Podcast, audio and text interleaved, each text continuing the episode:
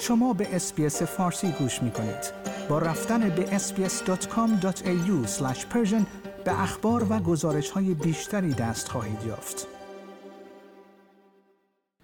یک گروه هکری که پیشتر با اسرائیل مرتبط شناخته شده است مدعی شد روز دوشنبه پمپ بنزین ها را در سراسر جمهوری اسلامی ایران غیر فعال کرده و باعث هرج و مرج شده است. گفته می شود بسیاری از پمپ بنزین های ایران قادر به ارائه خدمات به مشتریان نیستند. رسانه های دولتی تخمین زدند که 70 درصد از پمپ بنزین های کشور از کار افتادند.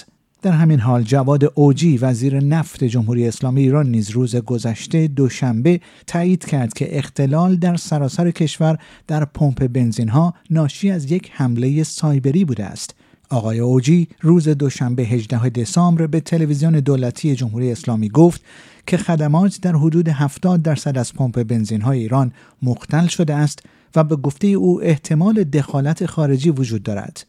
در همین حال گروهی که خود را گنجشک درنده می نامد مسئولیت این حمله سایبری را بر عهده گرفته است.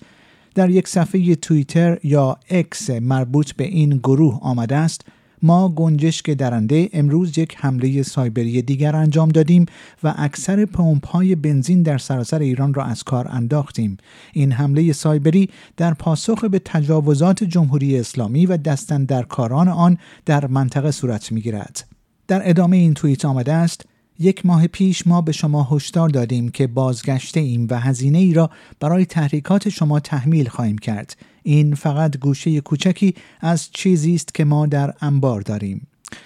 هیچ کس فرگز فاش نکرده است که چه کسی پشت این گروه است که پیشتر به شرکت های فولاد جمهوری اسلامی نیز حمله کرده است. با این حال روزنامه های اسرائیلی در خصوص این حمله اشاره کرده اند که این یک نوع عملیات نظامی اسرائیل است. اشاره به تجاوز و نیروهای نیابتی جمهوری اسلامی در منطقه بر سخنان ارتش اسرائیل درباره رژیم جمهوری اسلامی تاکید دارد. اکثر شبه نظامیانی که در خاورمیانه با اسرائیل می جنگند از جمله حماس در غزه تحت حمایت جمهوری اسلامی هستند و این دو کشور مرتبا عملیات سری را علیه یکدیگر انجام می دهند.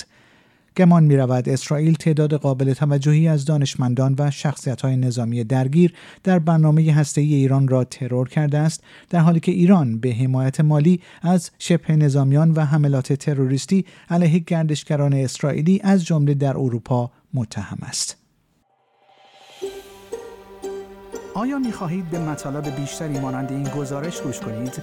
به ما از طریق Apple Podcast، Google Podcast، Spotify یا هر جای دیگری که پادکست های خود را از آن می گیرید گوش کنید.